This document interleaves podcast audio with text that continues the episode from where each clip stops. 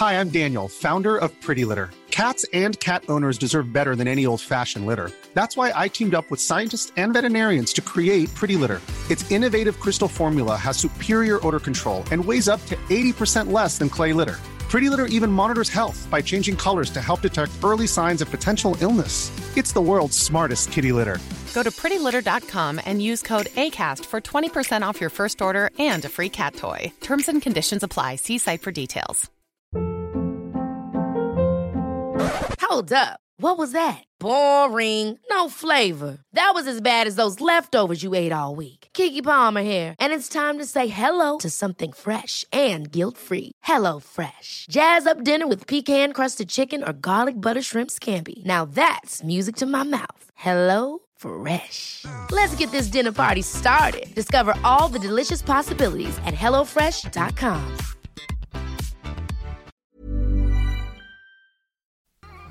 Hey everybody, welcome back to the shift.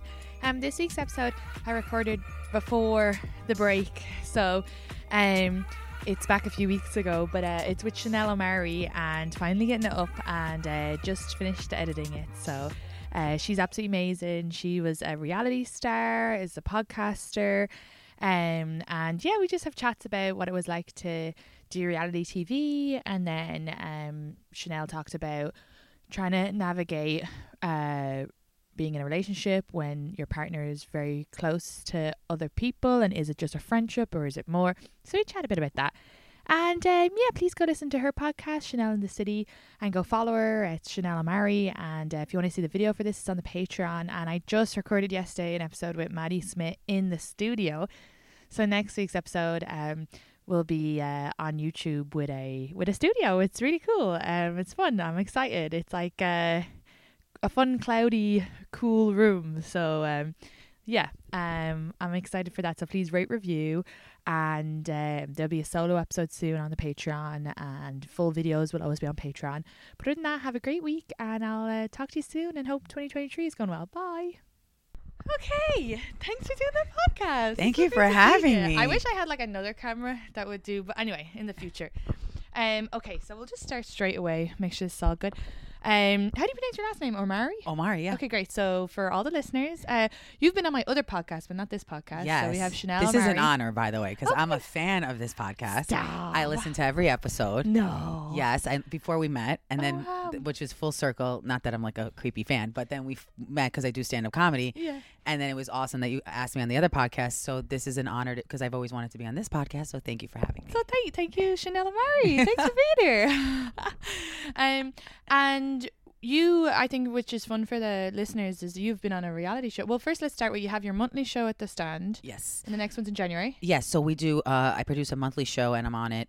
I host it called the All Star Comedy Show, presented by the Chanel in the City podcast. Basically, it's a lot of comics who have been on the podcast. Um, you've been on the podcast that's coming out, um, and they perform once a month for City Harvest. So we donate some of the proceeds to City Harvest so that we can end hunger in New York City and like feed a homeless person, you know, a good meal every day. And because you know a lot of people have the the wrong idea about homeless people, like you should just give them your scrubs, but really we take it from Whole Foods and we package them and we try to make sure like we have we bring them shelter too and provide that so it's a great for a great cause Yeah. and and yeah it's once a month the next show is january 15th Amazing. and you're gonna be on it so that's gonna be Can't wait. fun so you guys want to come see katie that's gonna be a fun uh, show And what about your podcast? Your podcast is Chanel in the City, and uh, that's what's that about? Yes, so Chanel in the City is is a variety show. We have comics, we have influencers, we have uh, celebrities, housewives. We have a lot of housewives. I don't know if you're a housewife fan. I've never Are you? watched Housewives. of course, Kate. But I did I don't see- see, you really watching Housewives. Well, I was on on a I had a road gig and I was in a hotel and it didn't have like it just had like a couple of channels and Yeah. so this thing came on it was like Housewives of Dubai and they Yes. were like so dressed up and they were like get fighting each other and I was like this is really interesting. but- yeah, we actually had Caroline Stanbury. She's like the main character of. Housewives of Dubai, and we had a lot of Sarah Alman- Mandani. So yeah, they're like a very she she show, and it's almost like you could live vicariously through the Housewives. That's what I love mm. about them, and also because I was on Princesses of Long Island. So you're on a reality show. Right. What is Princesses of Long Island? So that's basically it was a show about six Jewish girls who were this is when I was 27 at the time. We didn't have it figured out. So we moved back home with our parents. That's when like the boomerang generation was like very popular. Yeah. And so we kind of had to figure everything out. So it was kind of like a mini housewives. So it was our friendship. It was really like six of my best friends that grew up in Long Island together. And then we got come back together and like we have to figure out our friendships and our relationships with our parents and our love life. And um, yeah, it was an interesting time. How do you even did you guys were you guys picked for that or you submitted or So what people don't know about me is I have a long history of producing shows. So oh. I, I'm a producer by trade. So I produced I was a freelance producer at the time I was producing for Anderson Cooper, but I was also producing pilots for Bravo. And I would go out every night after I would work like a 12 and I was doing stand up comedy. I don't know how I did I was young, you know. I was like doing it all. And I'd come back like I would go out and party with all these Long Island kids that had like all this money in the Hamptons or in New York City, and I'd come back to the office at like eight 8 a.m. sharp, ready to work, and the producers would like make fun of me and be like, "What is this lifestyle you have?" And so I they wanted to tap into it, and they're like, "I feel like it's really about your friends and like this wealth on Long Island and." How interesting is it that even people who went to college and who were privileged, they can't even get it together? You know, like they're acting like a bunch of kids Yeah, yeah. you know so i i kind i pretty much pitched it with them and then they greenlit it and it was like from there on and you know we did one season Yeah. but there was a lot of controversy around Oh it. really? Why? Yeah. What was the controversy? well i think like the world doesn't love jewish people in general so like there's like a lot of anti-semitism right so i think when you put six jewish women stereotype in front of the world and they're already like i already saw this stereotype i don't know if i want to buy into it it it creates a lot of like drama and a lot of liability for the network and just in general like even though the the show was doing well we had 1.2 million ratings there was a lot of people wanting us off the show Jesus. so they were like you're not representing jewish people the right way or like Yeah. you know just in general reality stars So get flack You're annoying everybody I'm because you're annoying your own right. people. You're Yeah. annoying people that don't like your people. exactly That's why so that reality tough shows are. T- I think that's the toughest yeah industry because like which is why stand I went into the reason I went into stand up. The funny part is I got picked for the reality show because I was they knew I did stand up comedy. They wanted a they wanted a sense of real group friends of like the group friends and they knew it was coming out of me, but they knew I would be like I was I was trained almost. But I also think it's better to go the stand up comedy acting route sometimes than reality TV, even though I would do reality TV over and over again, just because you're taken more seriously. yeah, and like reality TV, you get like as much uh in trouble you can get. You can also get like a crazy amount of fans who are like ride or die because they're getting a level of personal life that they wouldn't get from an actor. They wouldn't like I, right. I'll Google actors from shows because I binge Netflix shows all the time, and then I'll I'll go through the whole thing and I'll Google them, and these are fantastic actors, and they have barely any of a following, and it's just funny when then you look at like a reality star, or not even a star, just like people from like one season of uh, 90 Day Fiance, and they have like 500k.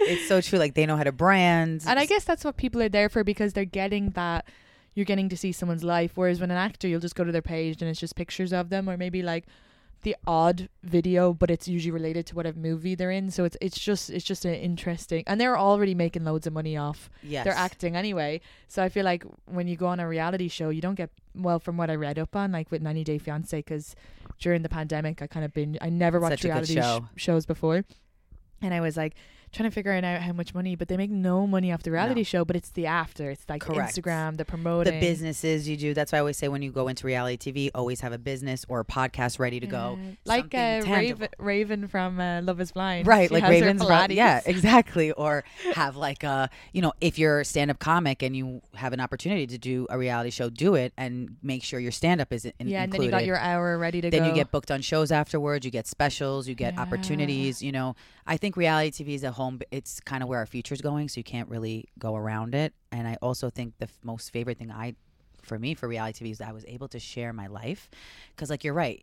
Even if I want to be a standard stand-up or actress by trait, let's say. I feel like I'm that type of person though. I want to let people in my life. That's why social media is so big for me. I'm putting like it, You're it- already on a reality show daily. We all are. Right, we all are. Yeah. So like you want to put but everybody has boundaries, you know? Like a lot of people say to me a lot of times I'm typecasted and I'm not noticed as a stand-up and I'm more like from princesses, which is a good and a bad thing, right? Cuz I want to move on. I'm I don't want to be typecasted as just a reality star. But at the same time, they're like, we come to your social media because you're very open about your life and we like to see variety, you know? Mm. So there's a give and take, I think, of And with princesses, I've never watched it. I never. Oh my god, you should watch it with Leland. That will be a funny Oh, yeah. thing for you. You can go on my Amazon Prime account and watch it. It Yeah. will you will die of laughter. It Well, was- so it's just you guys. Just what? Why did you get in trouble? Why did you get in trouble? Firstly, for your community.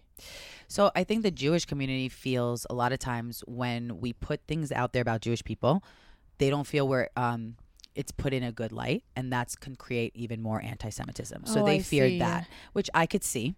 But at the same time, what I say about to prevent anti-Semitism or any racism or anything like that or conflict um, is by putting out there that we're not perfect as Jewish people too. Like we're still figuring it out. We're like humans. Like we're like non-Jewish people. We're like black people. We're like everybody. We're not. We're still human. We're meaning when I say it like that, we're figuring out our lives. We don't have it all together. I mean, and like, every that's everybody on the planet. That's Yeah. everybody on the right. That's human. That's being Yeah, a human. yeah. You Yeah, know, it's like saying all Irish people are alcoholics, but then if we did a show like where there's like drunk teens, and then Irish people being like, "Oh no, don't perpetuate," and it's like, but but but that's part of our it's culture. part of. We sometimes teens drink, and it, it could be like a like I'm trying to think of a. I can't. That's a great analogy, actually, because it's the same thing. yeah, I can't think of a show like that, but I'm thinking of the British show Skins. Yeah. If that were Irish. That's amazing. Yeah.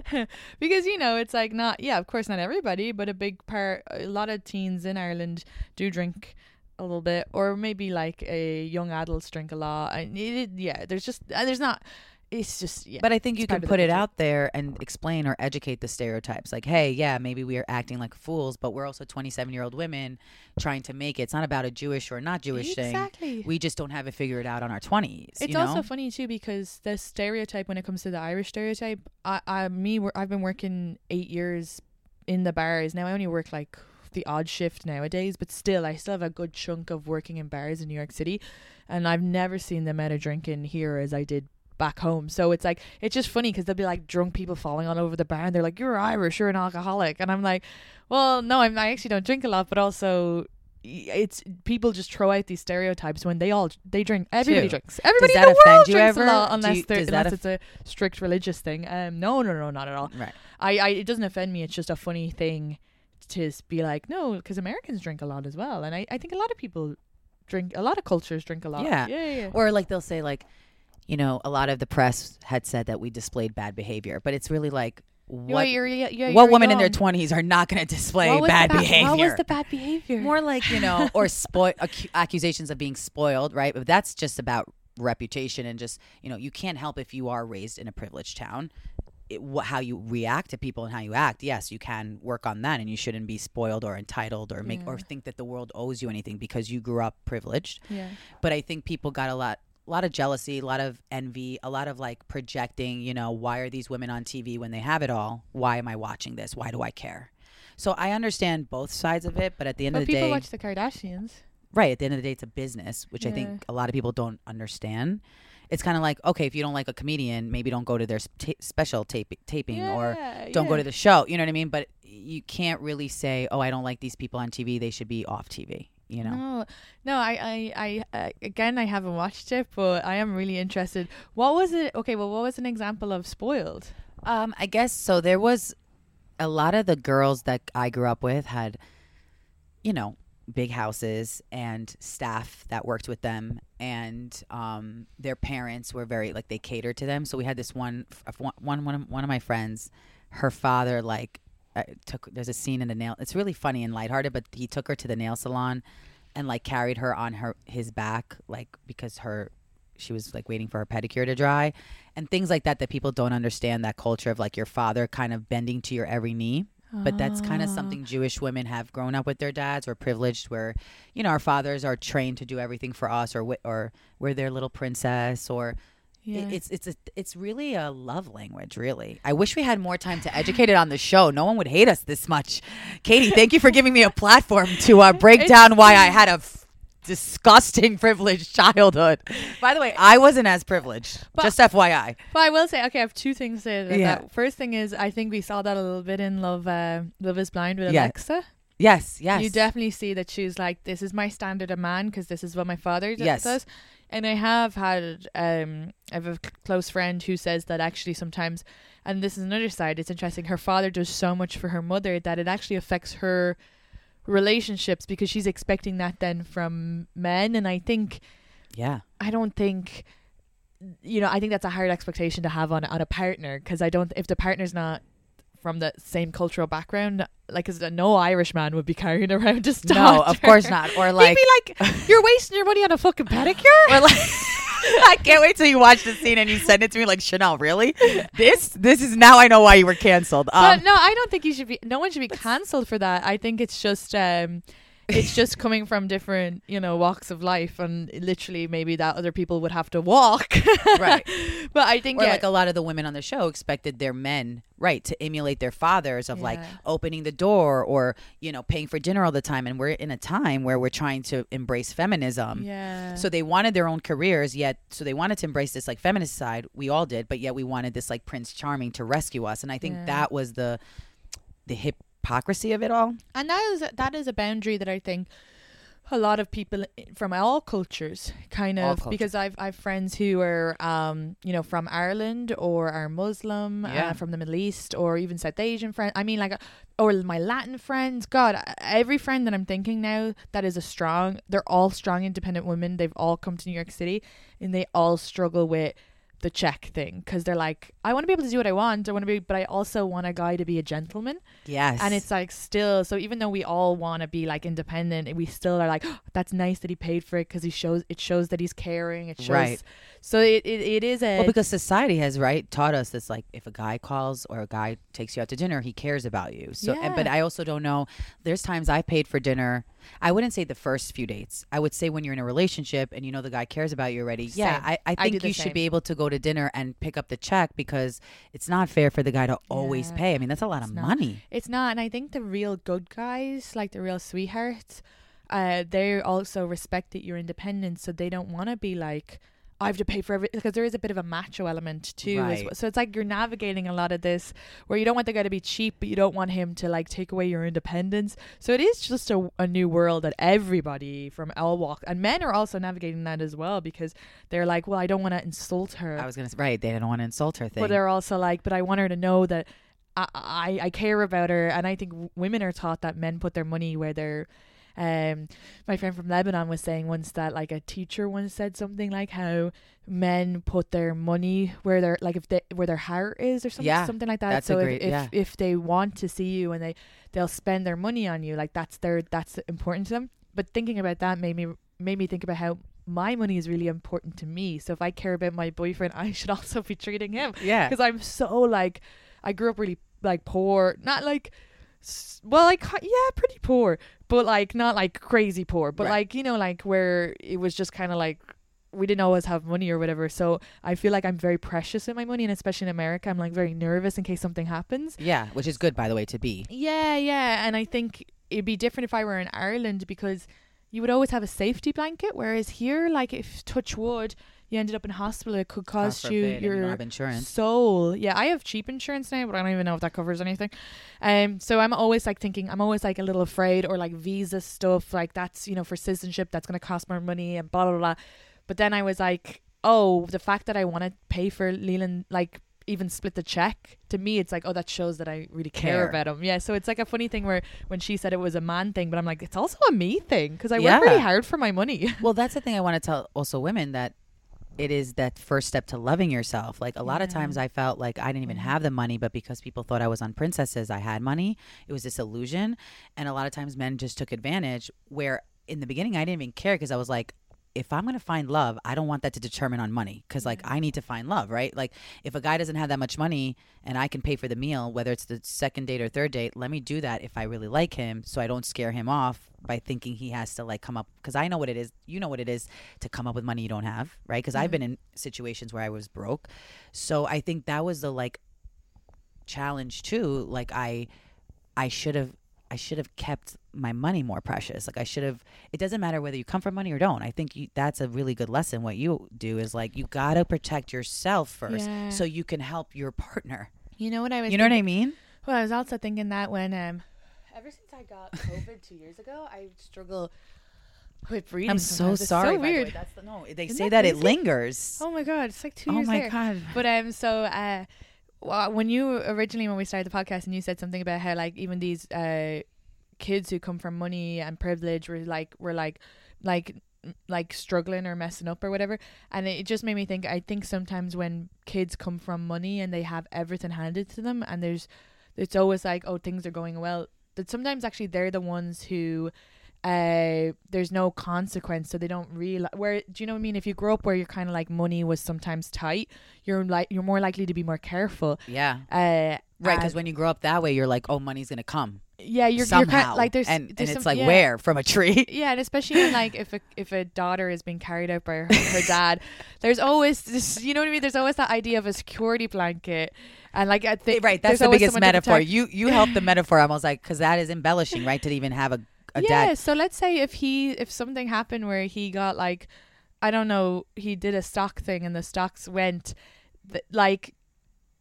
And there was no money, but i feel like a person like that would still go out and drink and party and keep up that lifestyle, uh, because it would be hard. Does that make sense? Yeah. You're always Trying to eh, keep up with the Joneses. or you got into college easily because it was you had the money to get paid. So whereas other people when they don't get into college easily or the parents don't have the money, it's like you gotta fucking do well. well. Yeah. Because even you with- got to have that pressure to do well. And then there's these these people like influencers I grew up with who are super successful and super have money because they came from money, but also I guess The their family lost it. Oh hi. She's like, you're not paying 'cause you look attention like to me. Do I? Is that she's like, oh my god, I do look like a cat. That was my vibe today. Oh, but you were saying sorry. How do you say it in? Irish? Manja. Oh, Madra. Madra. Yeah. Oh, Madra. That's so beautiful. I love. She's so pretty. Um. Uh. Wait. What was I You saying? were saying these influencers grew up with money. they grew up some of them grew up with money and they're still trying they they have this more of a drive to continue because some of them like my family I know lost we so my dad was doing really well Yeah. at a time he was a shoe designer and then he lost all his money so we had to try to keep up with the Joneses quietly yeah. which was I know people are going to be like I don't feel bad for you but it's a little harder cuz I was the poor kid in the rich group Yeah. and that's always like not lying but hiding things and not admitting that you don't have that money to buy that Louis Vuitton or when the girls want to go on a trip and you know that becomes a social exclusion like now you can't be social with certain people or popular and It's it a very. American thing because it? uh yeah, yeah, I would say the levels of classism here.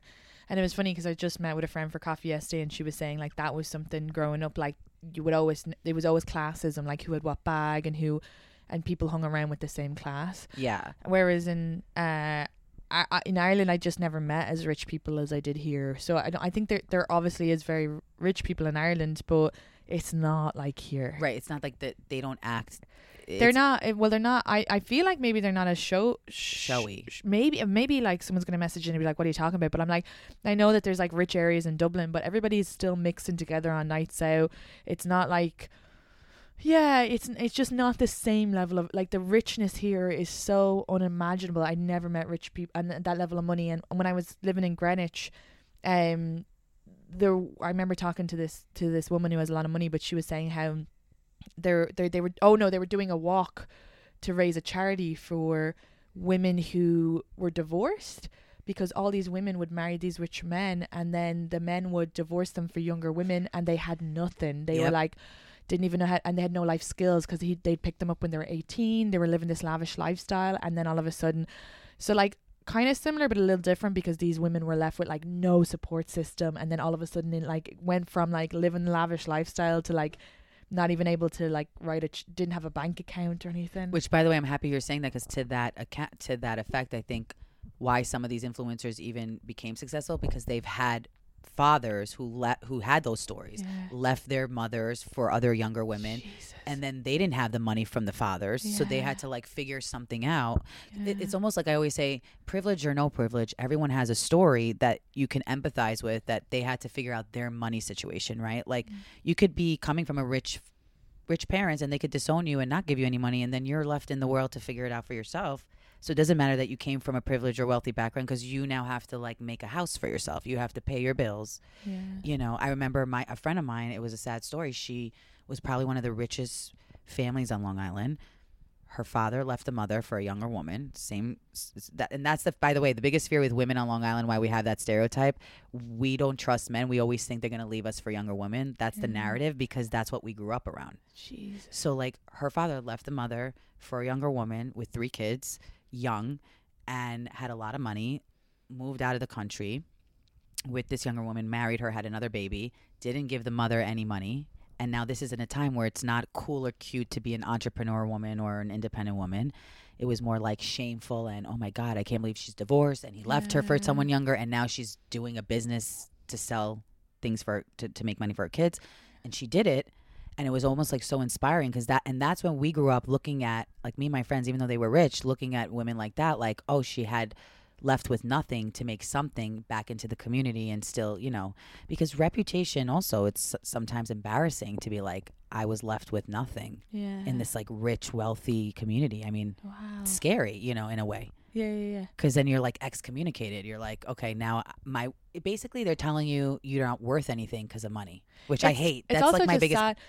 It's also just sad that um that you that people get when they have money they get brought up with like you know you must have the most like expensive curtains or Right. like you said the keeping up with the Joneses because it's not about like, that Yeah, like uh I, yeah, I- there is something for when you when you grow up like and money isn't always there. Then when you get things, it's so appreciative. Like, you know, I'm kind of glad that I wasn't handed everything because then when I got, th- I I'll only buy things even to this day that I really like, but I really love them, right and I get a lot of joy out of it. So, I I yeah, I think there's I think that's and that's what I like. It That's why I started learning like the things I've lost along the way, or the things I had to work harder for, yeah. regardless of where I came from. I was more appreciative of that. and you I'm work like, so hard. I wouldn't try. have thought. I mean, I, think I could thought- work harder. I, I mean, sometimes I I think I have thought you came from like a. I mean, I know you're saying there was like wealth and then not wealth. yeah, I I was like my family wasn't wealthy, but like we were. My dad worked so hard to raise us yeah. like in a nice good town like great Yeah. neck was a wealthy town but my dad also people don't know he was a cab driver he came from israel so like and and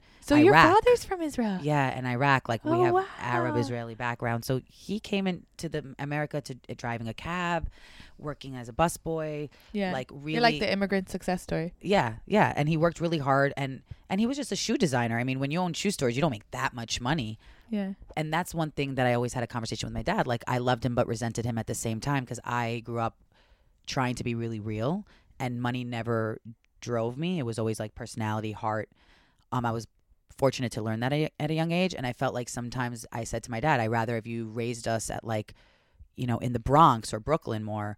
And be able to not keep up with the Joneses and live a simple life because we would have had enough. Just the fact that you can clothe us and feed us, that was that would have been enough, you know. But you know, parents they don't know better either. They wanted the best for their child. Yeah, yeah, yeah. And parents, like, even if it was the opposite, then you might feel a different way now. Do you know, as in, like, like, the the other side of it is you, you, you don't, you didn't grow up with, like, a fear of money. Or, do you know what I mean? Like, yeah. Yeah.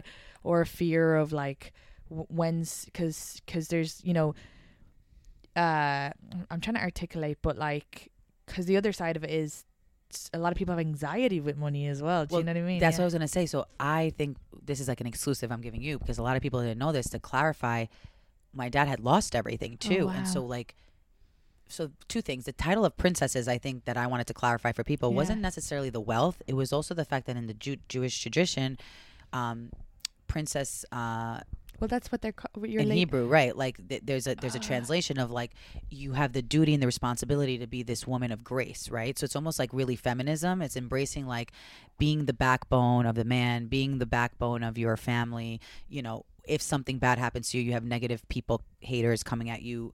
You know, how do you rise from grace? How do you become a better person? Yeah. So that's all the values my family, you know, instilled in me and raised me with. And, and to me, I was like, I'm, I'm, I'm conflicted. I have people on Long Island that only care about money, right? I'm being raised around that. Like that's the most important thing. And then I'm being raised with my culture and my family that no, the most important thing is being a good person. Money doesn't matter Yeah. um, unless you're a good person because you could become a monster. And so I think the fact that we lost everything and I saw my parents lose everything and I saw that I the shame in it and the embarrassment and then I had to work odd jobs. Like since I was 14, I had to work my ass off like oh yeah. So there waitressing, you go. Yeah. bartending, um hosting like at nightclubs that I didn't want to outside in the freezing cold or and then day jobs producing production assistant so people don't know they just I think mean, you do that a show you sense know because you do so much now that that's why I'm like, That like, would make oh, sense, it right? seems like you have like everyone's like how did you do this overnight I'm like come on I'm not that I'm not Yeah, Albert Einstein you, okay you have like a really hard work ethic. Ethic, yeah, yeah. definitely. You're And doing that's- you're and- and that- juggling a lot of things. Thank you. And on that note, it was because the anxiety. Because I was like, my dad lost everything, and I've seen friends oh, on Oh, so that. never mind. You had that. so that's why I'm like, oh, I get it.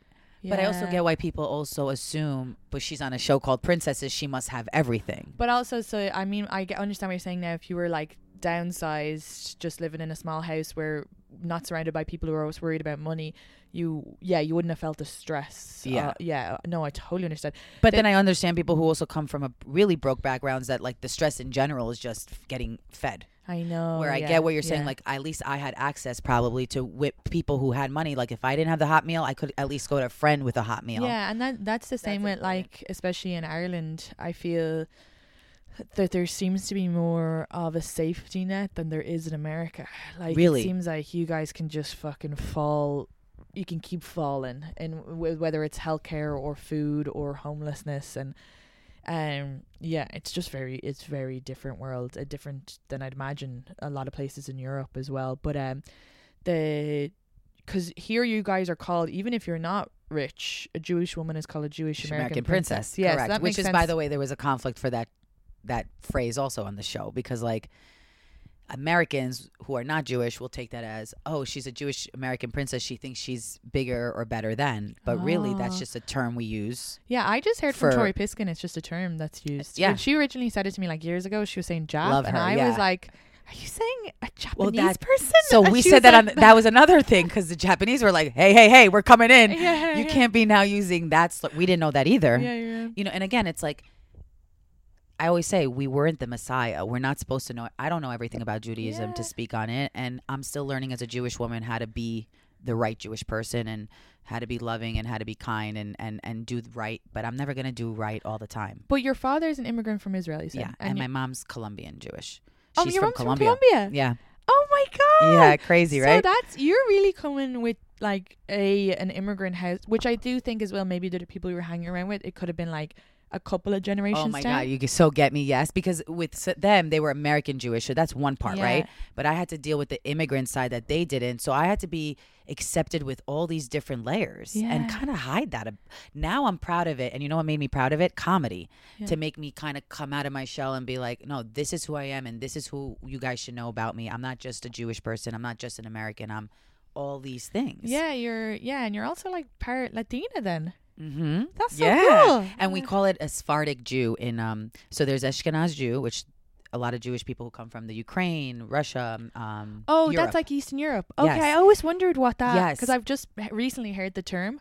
Yeah. Um, and now that makes sense. And then so and then the, there's Sephardic Jewish, where it's like that's why people are like, "Wait, I thought you're just Jewish." When I'm like, I'm an Israeli, Colombian, Arab Jew because I do have Arab in me, and I do have is, um, Israeli in me and, and Colombian in me. wow. but I had to always suppress those because I I grew up Did you feel with like you had to present yourself as more like, a, yeah, a different type of person? Yeah, like a because the girls I grew up with were more like Jewish American, and even some of the girls I grew up because on Long Island, you know, the popular crew it's mixed between Jewish and not Jewish kids, and Yeah. even the non-Jewish girls. You know, it's it's like, what do you mean you're Colombian? That's so weird. Or like, I would smell like weird food. Some, well, I don't think it's weird, but like we have, you know, ethnic cooking. Yeah, yeah, yeah. And I remember my mom, she'd be like, "This is who you are," and I'm like, "One minute you want me to be this, but the next minute you want me to hide it."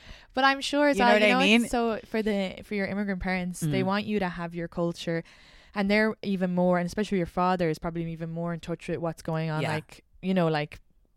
Uh, in Israel because he came from there, uh, and then your mom is more in touch with, with Colombian culture because she came from there.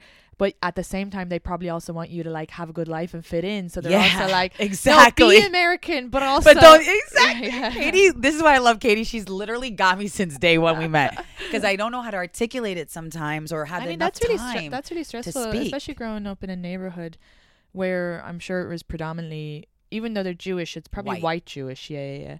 like brown. A lot of the brown kids were probably you would i would say the Persian Jews. Okay. And so like they understood what being brown it was, but at the same time they also stuck together. So like I felt very out of place because I'm like I'm this specific Sephardic Jewish woman. Yeah. And, and that's another thing why I led with comedy my whole life. Like the one thing I brought to the table with all these people to fit in was really making them laugh because Yeah. they didn't want to hear about my ethnic roots or maybe the fact that like also not being religious was another factor because a lot of Jewish people grow up religious. And so that separated me from people. Are you? So you're not religious? I'm not specifically. My parents are modern Orthodox Jewish, Oh, Jewish, wow, but I'm not religious myself. Wow. Yeah. That's so. How did your parents meet? Oh, that's so. My dad's 12 years older than my mom. Okay. She worked for one of his shoe stores. Ah! And so was he like, shat where does, he ate. Does the shoe, yeah, shower. He's like, does the shoe fit? Very Cinderella. yeah. And she she worked with him for three years, and then she worked her way up from like uh, sales assistant to you know one of the executive uh, managers. And at first, she's like, I don't date. You know, I'm not gonna date my boss. Yeah, yeah, yeah. And then he was at the old school way, the misogynistic way. No, I'm just Yeah, kidding. yeah. But he like begged her. He wouldn't even give her a choice. He like showed up to her house. And Oh the, so my mom was poor. Like she came from a very poor background. Like they Yeah. had one apartment with. She lived with her grandmother and her great grandmother. She's very old school Colombian, tradition values, virgin until she was married. That whole deal. Yeah. And she never really dated. So, it back in the day, if the guy really liked you, he had to show you. You know, Yeah. it wasn't really called stalking. It was like, oh, this guy loves me. Yeah, he's So he like she didn't have blankets at the time because it was really cold, and she shared like a very thin blanket. So he like bought her like these two heavy blankets because he had been making money at the time from his shoe store, and he picked her up and he like waited there for hours until she said yes, and then all was history. They dated three months, lived together another three months, so six months before they got married, wow. and now they're like almost thirty nine years together. okay, so that worked. But for all the listeners, don't do that. Don't do that, please. I mean, they fought their entire lives, so they might as uh-huh. well have got divorced. But that was their love language. Yeah, yeah. Sorry, yeah. you know, like my parents. I'm also used to that too. Like growing up in like a immigrant family, it's like the yelling is like a sign of love, Yeah. which is not really what is in today's age, though. You know. Yeah, I don't know. I know my friends who are Latin would say that uh, they feel very passionate and would argue in relationships. Yeah. So- Yeah. yes, I think I'm very. I lived with my roommate and she would be like, "No, that's fine." We Do just- you argue? Like, I feel like you're not the type of person who like really argues or No, we. I'll get mad or gets yeah, loud or mad. but I don't raise my voice yet, which I think might be scarier. I know. I, I wish I had that. Like, I'm trying to train that in therapy of like not going from zero to hundred so quick. Yeah, well, no, I because I'm very like to the point with what annoys me, and sometimes I know like with my partner, he's like, uh, he he kind of like is like gets like shocked for a second, so he doesn't know how to express himself, but then he'll take a minute. But one thing I've learned to is because I would get mad, but then I wouldn't drop it. I'd be like, it would still annoy me later, but now I just have that conversation. So I'm mad I've said it and like give him his time to come back and talk to me about it later, but also like drop it. He knows now, and if it becomes a reoccurring, then bring it up again. So, but yeah, no, no shouting. I don't like shouting. It just Yeah, I if I ever shouted before, like to get someone to understand my point, like a couple of times in my life in in relationships, it was an act. Does that make sense? Like it's not natural. It's just like I'm getting to the point where I'm like, okay, don't you see this bothers me? Yeah, yeah, now like, you see. You- exactly. Which is really frustrating. You don't ever have to be with someone who only. And I think that a lot of the time. That's a really good point to, and helpful for r- future relationships and dating Yeah. because like I felt I had that issue in past relationships where I would be nice, I'd be nice, I'd talk and talk, and then I'd go zero to hundred because I felt that was the only way they would listen. yeah, I don't think. But I you're don't going, like I don't think you're going zero to hundred. I think it's like you, because if you say it nice a few times, and what I always have to say to my partners is, uh, because I had a guy I dated before Leland, and I and I broke it off with him. He was like, "Why?" And I told him all the things, and he was like. But you never like I didn't know, and I was like, no, I said it nicely to you multiple times, and he was like, yeah, but you were saying it like nicely. You need to get mad, and I go, no, you need to listen. Yeah. and we're done. So so with my yeah, it's like it's and with my boyfriend, the couple of big arguments we've had, I've been like, I have said this nicely multiple times, and now I'm at the point where I have to get mad. And he's like, all right, okay, because yeah, it's never zero to ninety. I like zero to ninety would be like he spills his tea for the first time, and you're like, "Bah!"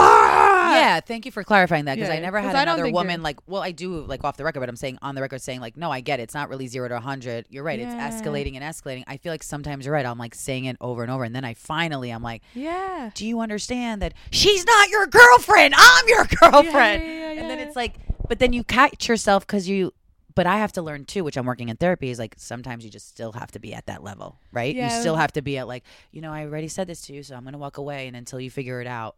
Yeah, yeah. Jared Freid said you have to sit down at the negotiating table. So I think you have to be like, look, I've said this multiple times. I'm not saying it again. And what if they don't want to negotiate with you? I've been dying to like- ask you this question for so long because I know you'd have the right answer. Like, what if you feel they're not trying to negotiate? What do you do? Do you step back? Do you just walk away, Yeah, I think you have. even though you want it to work? I mean, if they're not willing to meet you at your, so let's say, okay, let's say you said multiple times. Well, give me an example. So in the past, with my past partners, I would say like a lot of the common denominator with them is like other women flirting with other women or uh, Mhm. or leading that they're available when we people know we're together or I think we're together. Yeah. It's kind of like that competitive like I ha- I don't want to have to work to compare myself and compete with another woman because you're my Mhm. boyfriend. Yeah. So they'd be like boundary talks I'd have with them. Like I don't care if you have a friendship with them.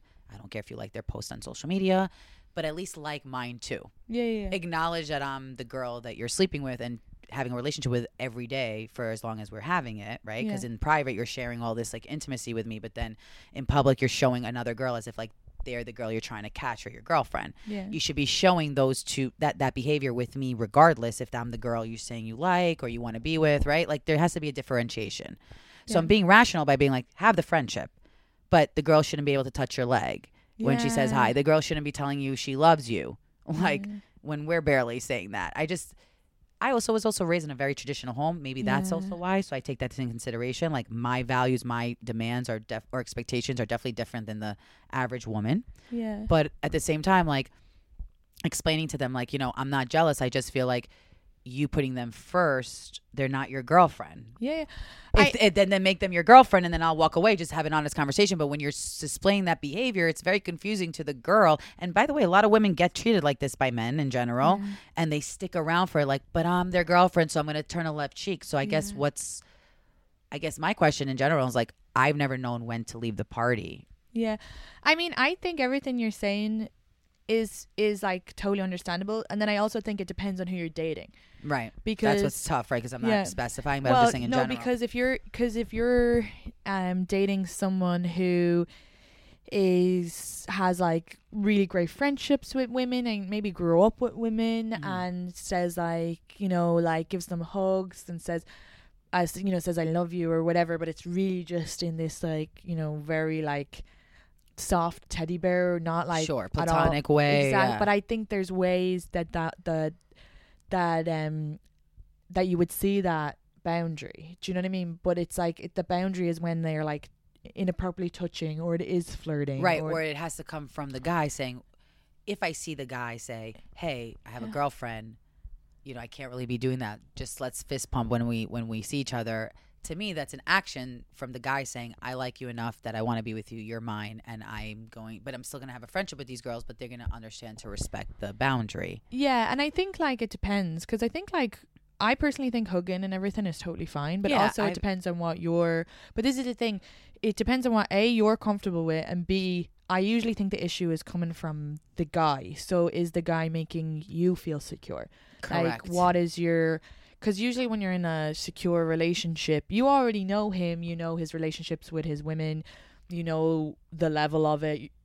So, like, it's up to the guy to make you feel secure and um make you understand that, oh no, this person's just a friend. I just hugged them because I've always hugged them. And yeah, right. It's not, clarifying. It's yeah, yeah, this isn't like a sexual thing at all. And oh, you're right, she touched my knee. That was totally inappropriate. But I am going to set those boundaries, um, and I don't want you to ever feel uncomfortable. And like you're my number one, like you're my girlfriend, you're my partner, right. Um, or I'm going to introduce you to like my my whatever if it's a work thing because I've had a lot of I'm not the only one who's gone through the relationships but like you know if it's a work thing my boss or my staff Yeah. I'll make sure they know that you're my girlfriend so there's Yeah. wait so just other people don't feel uncomfortable I had a guy friend who was like bitching about a girl he was hooking up with. He was saying, and this was a girl that like they were definitely not in a relationship, but they were seeing, and then uh he was like chatting very, and another girl was like flirting with him, and the girl he was seeing was like definitely uncomfortable, but didn't communicate it. She was just kind of cold on their way home, and then he came to me and he was like, "What the fuck was like with that? Like why?" You know, it was just like um the other girl was just like chatting with me and I was like, Well explain the situation to me and I was like, I can see from the girl you're hooking up with how that would look like flirting and I don't think it's her fault and I don't think it's the other girl's fault. I think it's your fault. Because if you had to put your arm around the other girl at any point or if you had introduced her as this is the girl I'm seeing, like right, you were making it clear yeah he, he didn't in, ever they just walked in together and then he was off talking to this other girl. He never like said this is the girl i'm seeing this is such and such. He never introduced them. He never said he never clarified like oh this is just a friendly a friendly thing. Don't worry about it or or um even just like put his arm around her or put his arm on the girl he's seeing's leg just so she would feel like okay i'm but instead she was like an outsider so and yeah, that's when they make. and I'm feel like, oh, if you want to continue to see her, this is your responsibility.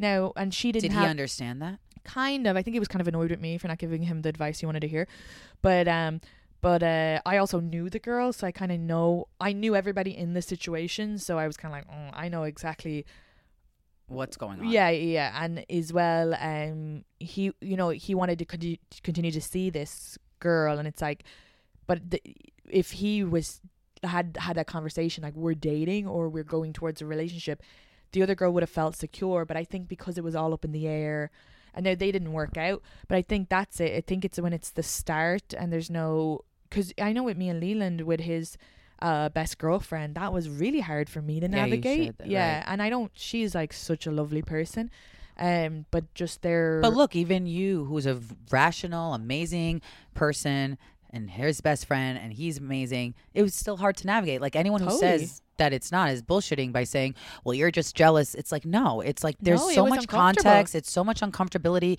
There's also a boundary, like.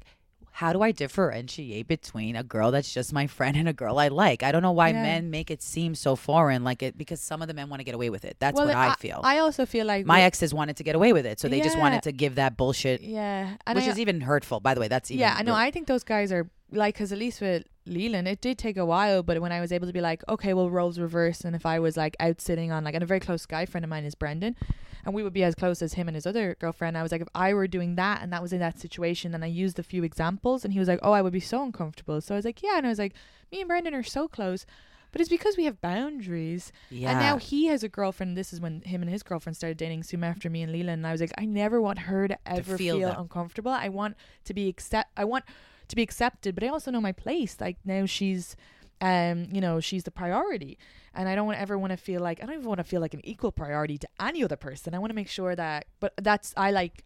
That's really important in my relationship that I'm a priority. so you're able to to give that respect, right? And you know, me- as I know, some women though aren't as like Yeah. they'll know that even if the, it's coming from the guy that he's not available, it'll make it feel like they'll still be like throwing themselves at him. So it's like, right, you have somehow someone has to create the boundary, the girlfriend or the guy. yeah, I definitely. You know what I'm saying? Like someone has to create it because what are you gonna just let your boyfriend be touched by everyone? It's like I don't think I want that then. And I think it's the guy because I think he could have because with his friend who is again like a lovely, a really lovely person, eh, he should have definitely. I think that that was never really like he didn't talk to her about it and kind of like um because I would say things like this would make me uncomfortable. And I think if he had to t- talk to her and be like hey this actually makes Katie uncomfortable when she's around I think she would have been like oh yeah yeah yeah. But I I, I, I right, at least give him the chance to say that. he just he's such a he was such a people pleaser at the time. He was trying to make sure that he still had this type of friendship with her and still had me. And i don't think and there's like a lot more to it like i also knew like the insights of before their friendship or after you know their friend and then i had his his guy friends being like do you know he's like in love with her like crazy shit so there was a right, lot that i so was like there's a lot of dealing with. uncomfortable. Right. But also now, and there was an insecurity on me as well because I was insecure about us because because he was always like, "You should trust me," and blah blah. And I'm like, I don't know you. Right. We're not. We just start. We've just started the like. It was like maybe this was like the first like three to three to four months of our maybe three to four month five months of our relationship.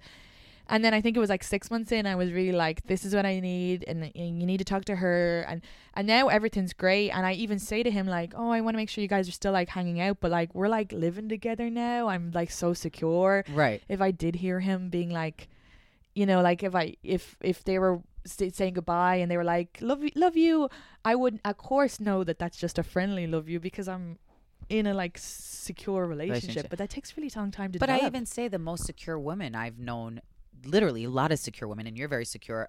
To be in a relationship, if a guy is making you feel a little bit insecure about it, the most secure woman is going to feel insecure. That's what I always say. So, like, when all my ex boyfriends would say, Well, you're jealous and insecure, and I'm like, Dude, the most secure person would feel some type of way. They might not vocalize it right away, they might vocalize it in a different way than I do.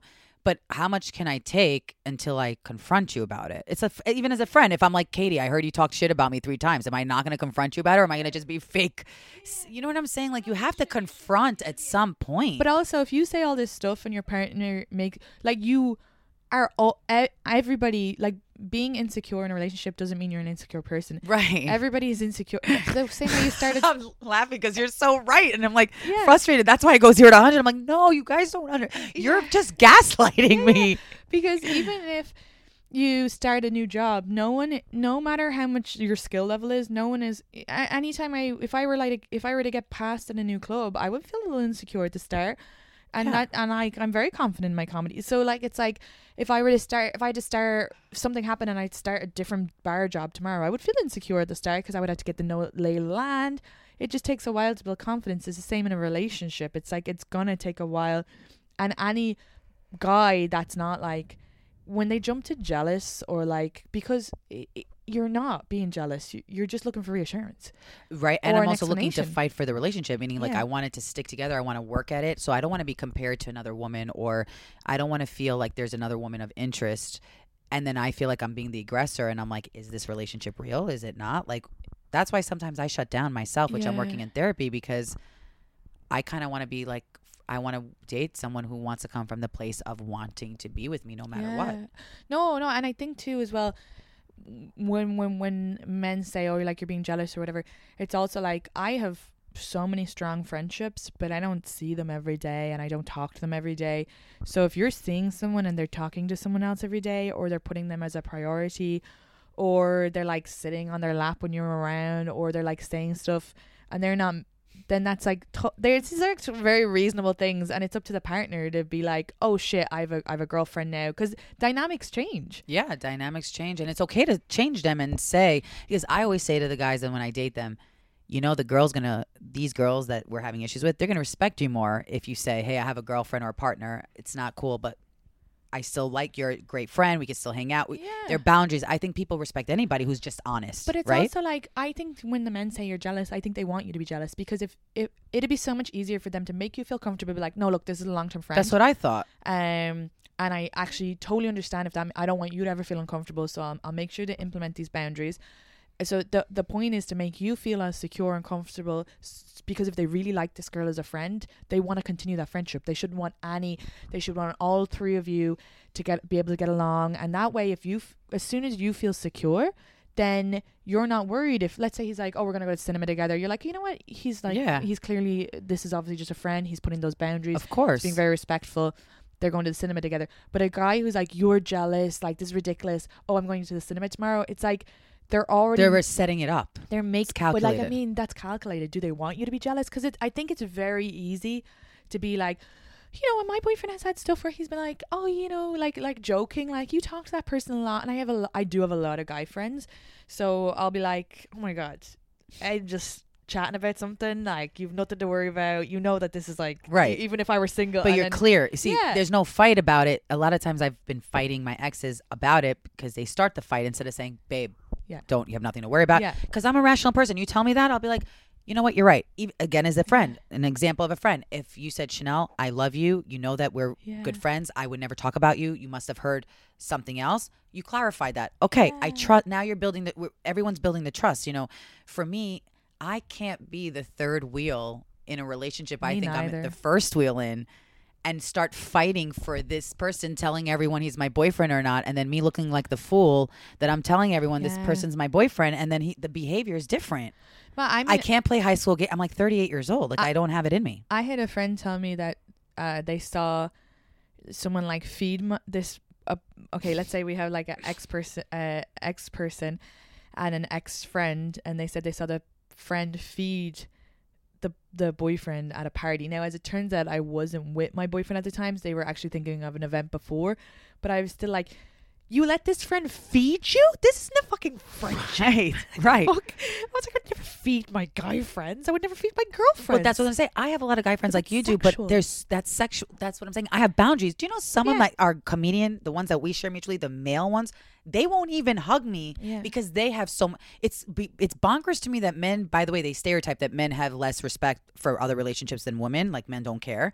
Meanwhile, my male friends have respected this recent relationship more uh, by not hugging me, by understanding why, because I've been so clear with them. Like, listen, Yeah. I have to differentiate, so you got to like fist pump me, yeah. or whatever makes you guys feel comfortable. whatever and but i'm also so confident about it and clear that they don't take it personal and then it helps me also not have a conflict with my relationship but at the same time that relationship has to be reciprocal for anybody Yeah. you know No, no, no, no, exactly. And I think too, it's like people will always be like, "Oh, well, yeah like you can't feed someone else's boyfriend and and and joke it off like that's okay like because those girls that we're worried about would never let that happen with their boyfriend so if you're not going to let it happen to your boyfriend how dare you say Or- be casual about the fact that my you know what i'm or saying or they might, and that's okay. or they might and that's okay for them but not okay for us You have to respect, And that. that's okay. And the other thing is as well, I- wouldn't feed a woman. I'm straight, and I wouldn't feed like I wouldn't feed my girlfriend because I'm like same. That would be so. Imagine you came in and I just started. So it's like these. unless we were like if we maybe were super close for years I and I was would- sick, I don't Oh, even maybe still maybe enough. I'm like, Katie, can you just feed me the bowl of soup? Because I, but I don't think none even of us then, would that do would that. be like a nurse. Yeah, Yeah, yeah, yeah. You're like, bitch, I didn't sign up to be your nurse. yeah yeah so i think it's like um i think too there's like these male female quote unquote friendships Right. from like these straight male straight female where they say they're friendships and then it's and they say it's oh it's not sexual but it is sexual it's a flirtation you're like enjoying the atten- attention and i actually think when you put up the boundaries like I have I my you know like I recently had a new guy who's a, a guy from Ireland who we just bonded straight away as friends, and I really feel like we're gonna have a really lo- long f- friendship. But it was always like uh, I would never, uh, our f- the even if I were single, Mm-hmm. let's say if I were single, um, I would want that friendship to develop long term. So I would never want him to see me as like a sexual thing. Right. I would never want him to see me as a potential because I want to have and I, I if once like sexy uh, thoughts or sexy ideas or you were you were you were use your body in a certain way, then you're like ruining the friendship. To A me, hundred percent. I, I want to. well, here's what I'm I- hearing: that you're having boundaries for like that. yourself. That's what I do. Like I so expect, never mind even having a partner. Correct. I expect that's. I think so. I was having a friend a conversation with a friend. She's like, I think you're too much expecting, like, you should be turning a left cheek more. And I'm like, no, I don't agree with you. If I'm in a relationship and I'm seeing my boyfriend, like, not treat me the way he's treating some girl he's i- that it feels like he's interested in, how long am I going to be on the ride for? Well, it- and also depends. So like, let's Until say, I get even more hurt. Like, Yeah. how long am I going to be? I, I mean, I don't know because Well- I can't even get my. If I'm going to stand strong to my conviction, fine. But then you also ha- and I, you can't worry about what other people think either. Like if they call you crazy or whatever, everyone has their truth to their story. But a lot of girls do this. They don't say what they want in the beginning. They let it go, go, Yeah. go, go. They they pretend like they're the cool girl, and then what happens? The They guy ends up. being disrespectful anyway. Yeah. Well, I also think it depends because let's say like, let's say your partner is a very uh, sweet, caring person Mhm. who always hugs people and it's not like a sexual thing, or is always like kind and has like a lot of like male and women friendships. But then you were like, you come into the picture, okay, and so you see that and you're kind of like. Is that the way you always behaved, or like, do I have anything to worry about? And he's like, "Oh no, no, no! I'm just like a, you know, I'm very." Care-. Right. And he, but yeah, he has his arm around you in front of people, or he's like, "This Then is my that's right. See, that's this is my priority." That's, when you can turn the left. Right. I Exactly. meant that's when you can Yeah. say, and I'm so for that. And I've had these conversations with my partners before by saying, "Hey, if you do this A, B, and C, I'm cool with you even going outside smoking a J with that girl, talking to her because you literally just introduced me as her my your girlfriend. You were proud and loud about it. It was genuine. I could feel it. You told me your the essence of what your relationship is with her and what you're doing right now. And I don't have to be yes around all the time and, and stuck to like Siamese twins, but yeah, it's about that.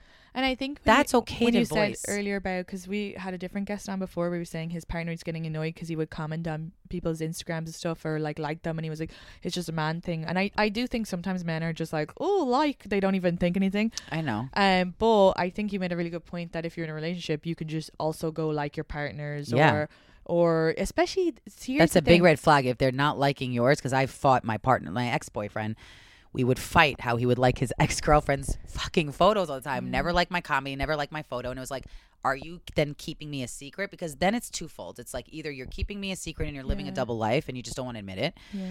And you're telling me what I want to hear, but others what they want to hear. And one thing about me that everyone should know, my biggest pet peeve is lying, and I don't like games. Like for me, I'm very straight. I'm honest. Like I'll even tell everyone something that someone might be embarrassed about, or it's embarrassing me, and I'll still be honest because I rather I don't like the secret. Yeah. The secret's what kills me because I've kept secrets my whole fucking life, and I don't like that. Yeah, you know. of course. So for me, I'm like, why am I going to keep the guy I'm dating a secret? That should be the most easy, the, the easiest, simplest thing ever. No, don't I you no, think? I, I I totally, and I think again, it depends on where you are in the relationship. Because I think all these things we're talking about is maybe the start and the and the new. Because, uh, well, a I don't know Leland's ex. I never asked because I didn't want to creep. But b he never likes anything of my. Sh- I mean, if he did, I wouldn't even notice. And he's not very. He doesn't share on Instagram. But the other thing is, he's not going putting fire emojis. Like, because I know my girlfriends would be like, "Why is Leland putting a fire emoji on her baby?" Like, of course. you know, they'd be like, "What the fuck?" And also, you know too many people. I, I think you're also a big enough public figure star where also you'd find out, right? Like, I mean, Well, I just in a way, I- like I let's say it mean- was a random girl, even. you have- I feel like you would find out because it's like, oh, isn't aren't they dating? Yeah, That's or- also my other biggest fear is like, who knows that you're dating? Do you care? Like, do you want people to know? Like, this is my boyfriend? Because I have this fear of like, I need people to know. Well, I, I, need thi- everyone to know. No, I think it's different because it, see that's the thing. It's like there's everything you're saying, yes, but then there's different relationships, and you got to know the person in it. You're so right. like Leland's not a sleaze bag, Right. so you don't have to worry about. It. But I also don't need him to like or comment on anything because. I I actually don't like I'll, if we're doing something and there's a cat and he's in it or but I mean yeah I'm not really on his Instagram at all like he, he has one photo of me maybe from or maybe two maybe like an anniversary and a Valentine's Day thing um but yeah I don't know there's I don't need it from him but I also am very secure in our relationship whereas other guys I was kind of like I remember seeing a guy and again I felt exactly what you were saying and I saw because I would see a girls writing underneath it, and then I would just go on that little creep fest, and I would go and creep on their page, and I would saw that he would be doing fire, and I'd be like, but we're in, we're exclusively dating, and I was kind of like, oh, he's never like, no one knows about me. I felt like a secret, but that's a red flag because it's not. Whereas the opposite is. Leland, eh, he Like, never he doesn't hide me. Like if Right. we're out, he'll come up and kiss me on the cheek. right. I know he's told me he like reassures me constantly. He's like like even from like pretty much from the start. Um, but I also know that he's not on Insta. Like he's not like creeping on Instagram a lot. He uses it for stand up. He doesn't post anything else. I think it's like what you said. It's like you got to know your partner and like you got to be secure with the partner. And even though like I've had relationships where I've worked at it and worked at it and I did get to a point of security and still either somebody on the outside tries to ruin it or tries to take that and I know you can't ever take a person away from you because it has to come from the guy, but maybe I think I was more upset that like it didn't come from the guy enough about like I wasn't may- maybe worth it enough to the guy for Oh yeah, he should have made a boundary. Yeah, yeah. Like You I mean, if anybody were to DM Leland or ask him out or whatever, I know hundred percent he would be like, no. I mean, like, look, you don't, you never know. You could be totally blindsided, um, and he might. I mean, as far as I know, we're like each other's love of our lives, but you also don't know what's gonna happen in a year. He might meet someone and sparks fly, and he throws away our relationship for it. Like, or I could get knocked over by a bus. You know what I mean? Like, Right. you don't, know. but but in the in the present we have to be making each other feel secure and whatever we bring up it should never like if i were if i started noticing that he was writing you look so hot or something which would be totally out of his personality but if i were to bring it up to him and he was like yeah you're right that's actually really inappropriate that's the way it, it shouldn't be like fuck you i'm allowed to comment do you know what i mean Right. or like oh no because there's things i've brought up to leland where he's been like okay but also you you do the it could be something like dishes or whatever Right. i mean but you also don't do that and i'm like oh right yeah and then we're like okay we should both but i mean it's never like a A fight. you're fight. jealous you're possessive you're crazy You're crazy though. That's the But, worst uh, that I've been u- yeah and what you're saying i think you're go because the fact that you were having it because i think if if it was like you were seeing him like other stuff and he wasn't putting it but you knew you were a priority and he knew you knew he cared about you.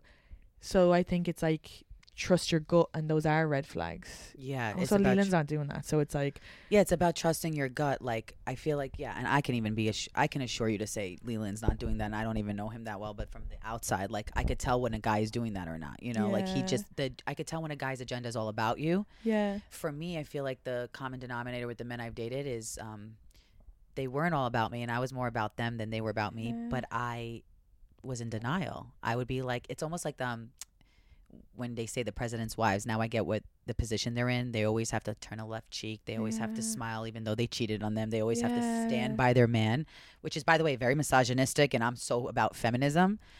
But I also joke in my set that I'm the shittiest feminist because I don't even I don't even go with because I'm so used to being submissive with men with my culture. I'm so used to being like, it's you know what? I'm not gonna tell him that it doesn't bother me that he likes all these thought girls photos, but not mine. But you know what? I am gonna start saying it, and if I start saying it and he's pushing back, then maybe he's not the guy for me. Oh, and also now I'm thinking about it, uh, I just forgot about this, but uh, Leland did like a thirst trap when we first started dating, but it was my friend, and she sent it to me, and she was like, "Weird, why is he creeping on me?" And then he was just scrolling and being supportive and liking, and we Right. had a, like an argument about it. But I was like, it's just more embarrassing for me because now my girlfriends are calling my boyfriend like a creep, and he was like, oh, I didn't even mean it like that, and I was like, I like I get that, Right. but we did have to have that conversation, and now so like that was And I think that's a know health. That's part of a healthy relationship. early dating. It's early dating, Still- so you're never still- know. don't- I don't know that he's not a big pervert and wants to fuck my friend, and he's like, Thank you, because we And then- really actually all think that Yeah, guys yeah. want to fuck every and then he's getting defensive because he's like, I'm not a fucking pervert, but it's like we're still navigating. He doesn't know that I'm not like gonna be like intense about everything else. Do you know what I mean? Because then, totally. because they're going, oh shit, now is she gonna be fucking uh what, controlling everything else and so they're they're projecting their worst we're projecting our worst because we just don't know each other because i remember one time leland be like why don't you tr- why wouldn't you trust me and i was like i don't know you without a Right. build That's and so totally like, fair too. fast forward like months later and he was like something he made like a joke like you don't have to worry about blah blah blah and i was like oh yeah i'm not i was like that was when i when i'm like we're in love it's fine you know Yeah. like we built the security now built i trust you now And you're it- right. You have to have two people, right, that want to build that security and that want to do it fairly and healthy. The fact that you and Leland worked is because you both want to build that with each other. yeah It's important enough. In the past with my partners, I feel like I even would say to them, "Why is this becoming a fight?" i don't And even know who your ex is he was so. There was two exes. The recent ex before Oz, that was like three and a half years ago. He was a high school best friend that we reunited after Princesses. oh wow that was the major issues of like the social media and Yeah. the ex girlfriend and putting other people's priorities. Yeah. But I had a very similar one with the guy before him who Yeah. broke up with me on Princesses, jesus which was like a whole thing and really traumatizing in itself because you're also like now going through a breakup, which is hard enough in front of the world. eye. Oh, and having stop. everybody have an opinion and not knowing the real context of it. And in the reality shows, would they have known? So this is another thing with the reality shows. Would they have known he's going to break up with you? Would that have been scripted at all before, or did he just do it on camera? No, so they did know. So, he, well, they knew that he was. Yeah, he broke up with me before the show, and then once the sh- show started filming, because I was, ta- it was part of my storyline. Oh, they, they, were do it. like they had to like bring him back but i was not privy i did not know he would come and show up at my door and like want to talk about everything with me because that's something that i was closing the door at at the time and was like adamant about not speaking to him and he you know because he had left me for his ex who was younger which was like a whole thing Yeah, very triggering. Yeah.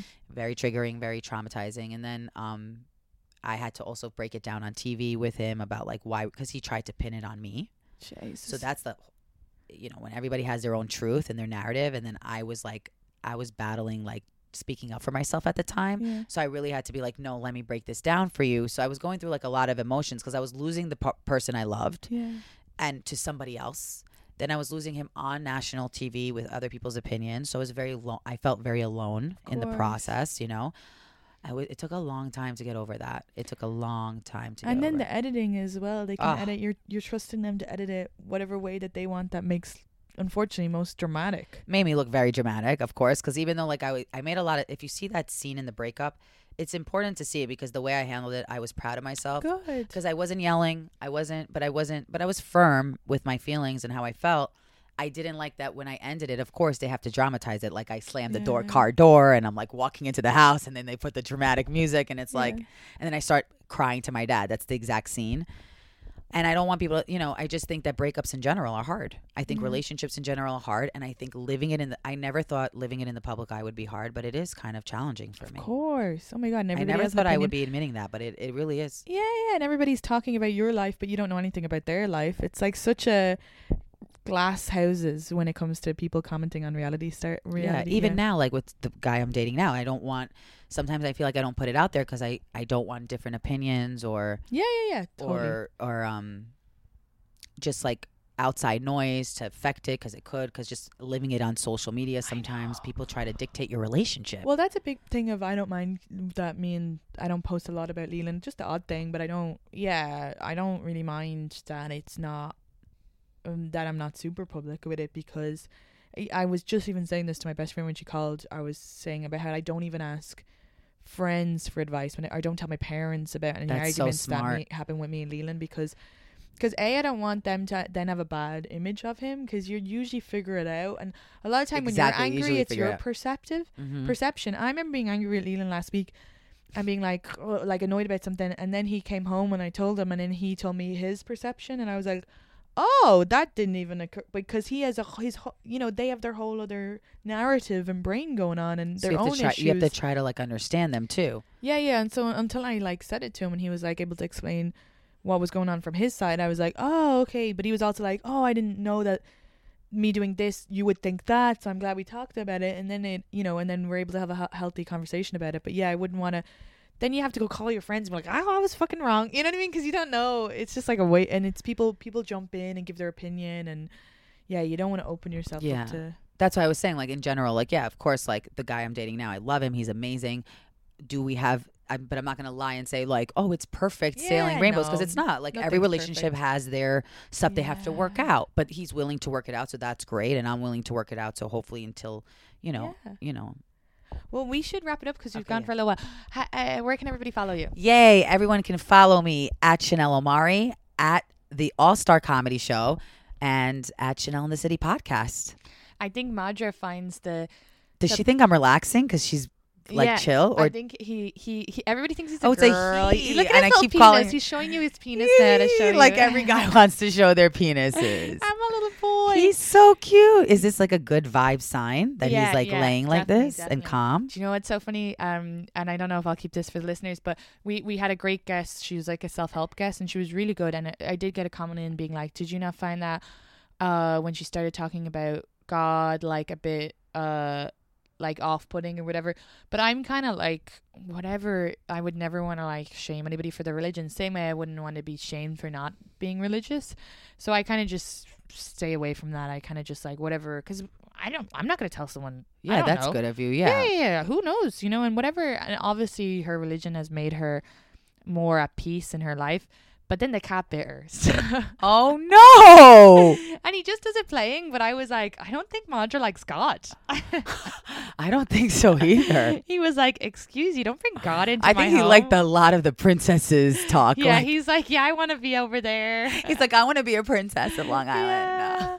No, no, that's great. And um, yeah. So thank you so much. Thank Um, you for having me. This was amazing. I Oh, love this. Yeah, and for the listeners, I'll put the video on Patreon, and then uh, uh, the please get tickets to the Whelan's show and the Crack Den show in Dublin, twenty seventh and third. So sorry, twenty seventh of January and third. No, sorry, law twenty seventh of December and third of January. Okay, I love you all. Bye, and rate, review, all that stuff. Bye, bye, bye.